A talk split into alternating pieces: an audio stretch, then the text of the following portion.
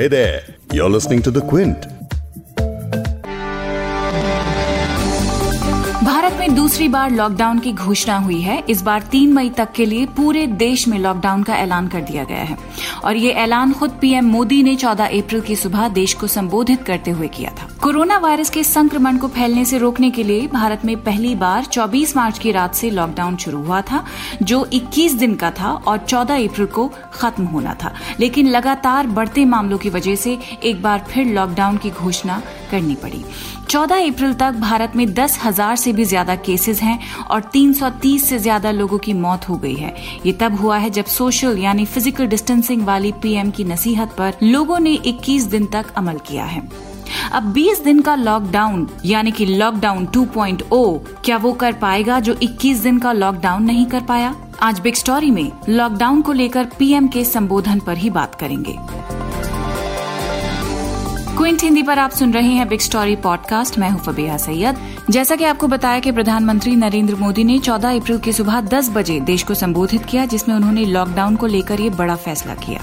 PM Modi ने कहा कि हमारे यहाँ कम से कम नुकसान कैसे हो, लोगों की दिक्कतें कम कैसे हों, इस पर सभी राज्यों से बात हुई है।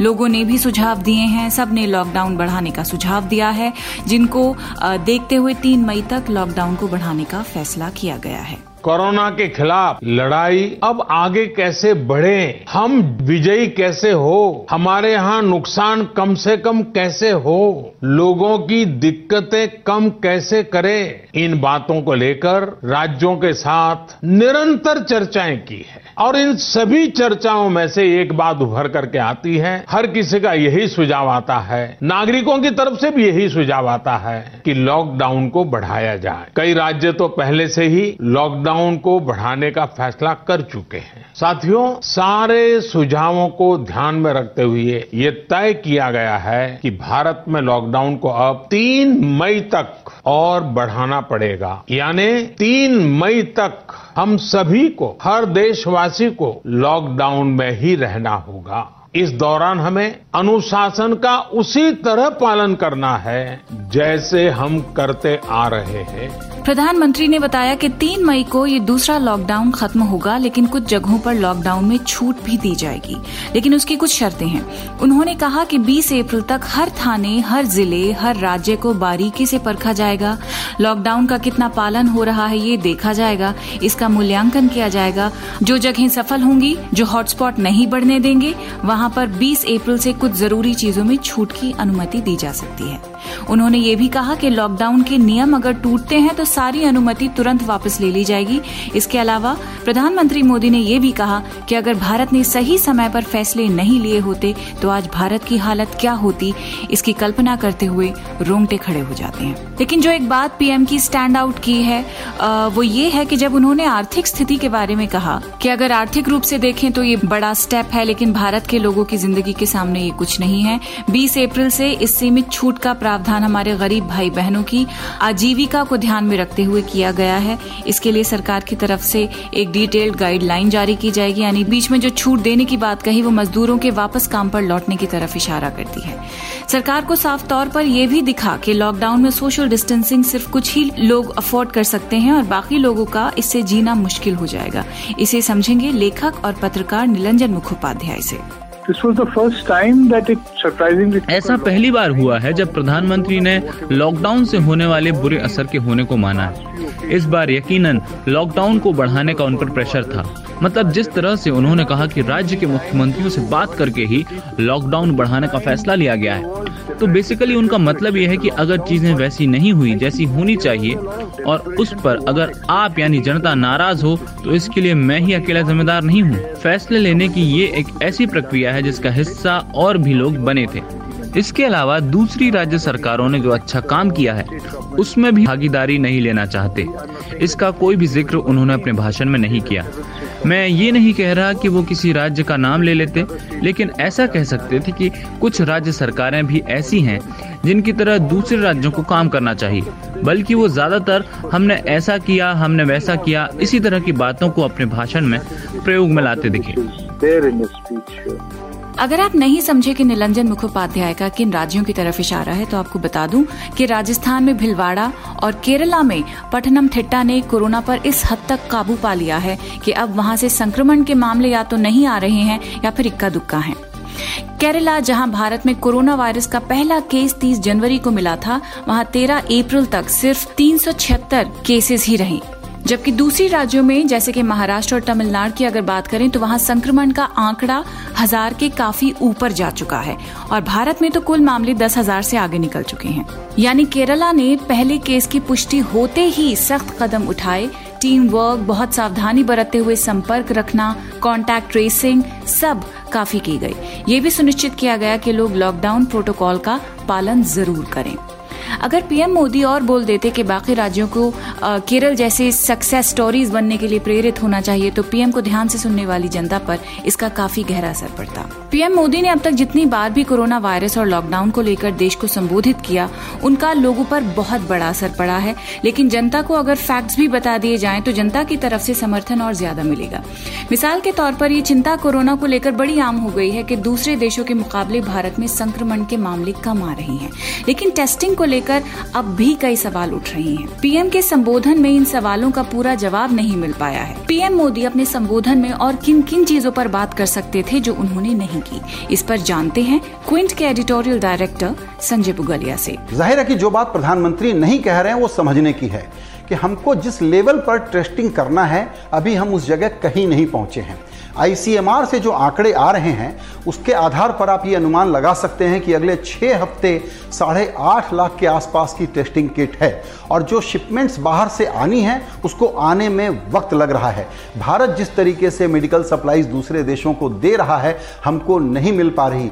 जो भारत के लिए या किसी दूसरे देशों के लिए डायरेक्टेड सामान है, उसको अमेरिका या कोई दूसरा देश बारगेन करके उठा करके लेके जा रहा है। इस वक्त ये भी हमारे साथ हो रहा है और और इंटरनेशनल कॉपरेशन की जहाँ तक मेडिकल इक्विपमेंट का सवाल है पीपी का और दवाइयों का सवाल है, उसकी एक सीमा है। तो जैसा संजय सर ने बताया कि पीएम मोदी ने टेस्टिंग के बारे में इस बार भी तस्वीर साफ़ नहीं की, ये भी नहीं बताया कि मेडिकल सप्लाईज जो हमें मिलनी है, वो कहाँ कहाँ से आनी है और हम किन किन देशों को अपनी तरफ़ से दवाइयाँ और मदद पहुँचा रहे हैं।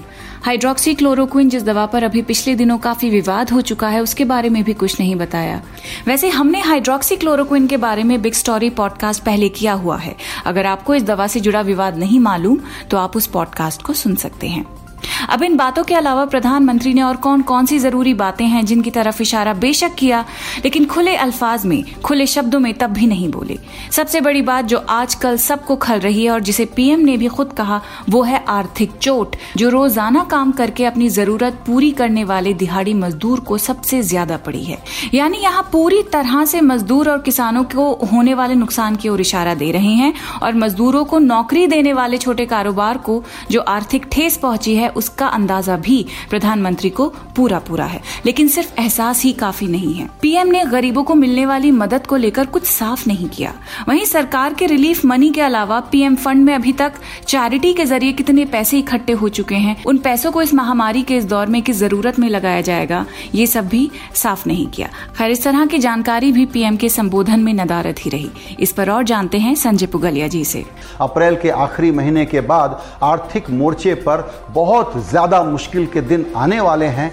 ये बात प्रधानमंत्री की भाल, की भाषण में इसका झलक बिल्कुल साफ़ मिल रही थी। लेकिन यहाँ पर कोई रिलीफ, कोई प्लान अगर हम आशा करते थे कि सरकार के मुखिया के तौर पर प्रधानमंत्री ये डिटेल देंगे कि सरकार को क्या करना है, केंद्र के रूप में वो क्या कर रहे हैं, उस प्रोग्राम की कोई डिटेलिंग प्रधानमंत्री जी ने नहीं की है। और ये हम इसलिए समझाना चाहते हैं कि ज़रूरी हिस्सा है कि एश्योरेंस जब प्रधानमंत्री से आता है तो ट्रस्ट बनने का लेवल दूसरा हो जाता है। प्रधानमंत्री की बातों की ध्वनि यह है कि जनता को क्या करना है यह मैं बता रहा हूँ, जिसका ज़्यादातर लोग पालन करते हैं।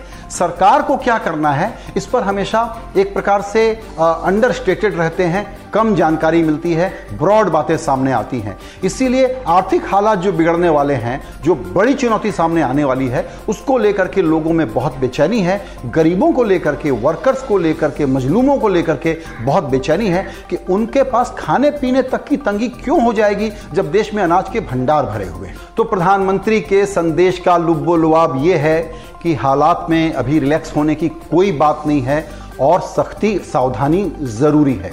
इसका मतलब ये हुआ कि जो ज़रूरी बातें हैं, उस पर हमको और जानकारी चाहिए ताकि देश ज़्यादा तरीके से, अच्छे तरीके से रिस्पॉन्ड कर सके। प्रधानमंत्री नरेंद्र मोदी ने अपने भाषण के आखिर में जनता से सात बातों पर साथ मांगा। और ये सातों बड़ी ज़रूरी बातें हैं, जितनी बार दोहराई जाएँ, उतनी कम। पहली बात सोशल डिस्टेंसिंग पर डटे रहें, घर पे बनाए मास्क पहने। दूसरी, बुज़ुर्गों से और क्रॉनिक पेशेंट से दूरी रखें क्योंकि उन्हें संक्रमण का खतरा ज़्यादा होता है। तीसरी बात, पीएम मोदी ने इम्यूनिटी बढ़ाने वाली चीज़ों का इस्तेमाल करने को भी कहा, जैसे कि काढ़ा वगैरह पीना चाहिए। चौथी बात यह कि आरोग्य सेतु ऐप, जिसे सरकार ने कोरोना वायरस से जुड़ी अपडेट के लिए बनाया है, उसे भी डाउनलोड करने के लिए कहा है। पांचवा पॉइंट या नसीहत मोदी जी ने ये दी कि हमें इस मुश्किल घड़ी में जरूरतमंदों की मदद करने से पीछे नहीं हटना है। छठे पॉइंट पर उन्होंने ये कहा कि लोगों को नौकरी से भी ना निकालें और आखिर में कोरोना की जंग में फ्रंट लाइन पर रहने वाले लोग जैसे कि डॉक्टर्स मेडिकल स्टाफ और हेल्पर्स की इज़्ज़त करें। तो ये हैं वो सात बातें जिन पर पीएम मोदी ने लोगों का साथ मांगा। लेकिन सिर्फ़ चार पॉइंट्स हैं जिन पर सरकार को फौरी तौर पर एहसास करने के बजाय अमल करना होगा। तो ये हैं गिनती की बातें चार, जिन पर सरकार करे विचार। पहले टेस्टिंग के बारे में, दूसरी हमारे डॉक्टर्स और मेडिकल स्टाफ की सुरक्षा को लेकर सरकार क्या कर रही है, उसके बारे में। तीसरी, गरीबों तक खाना कैसे पहुँचाया जा रहा है और उन गरीबों की नौकरियाँ सुरक्षित रहें? इस पॉइंट पर तो खुद मोदी जी ने अपने भाषण के आखिर में खूब ज़ोर भी दिया है। तो चौथा पॉइंट भी साफ़ तौर पर, भारत की जनता सुनना चाहेगी कि मजदूर की नौकरी तभी सेफ़ है जब मजदूर को नौकरी देने वाला सेफ़ है। यानी वो जो असल में अर्थव्यवस्था का पहिया है, यानी कि कारोबारी। तो कुल मिलाकर ये चार मोटी मोटी बातें हैं जिन पर तस्वीर और साफ़ होने की ज़रूरत है। इस पॉडकास्ट के एडिटर नीरज गुप्ता हैं और इसे प्रोड्यूस किया है फबीहा सैयद ने। अगर आपको बिग स्टोरी सुनना पसंद है तो क्विंट हिंदी की वेबसाइट पर लॉग ऑन कीजिए और हमारे पॉडकास्ट सेक्शन का मज़ा लीजिए।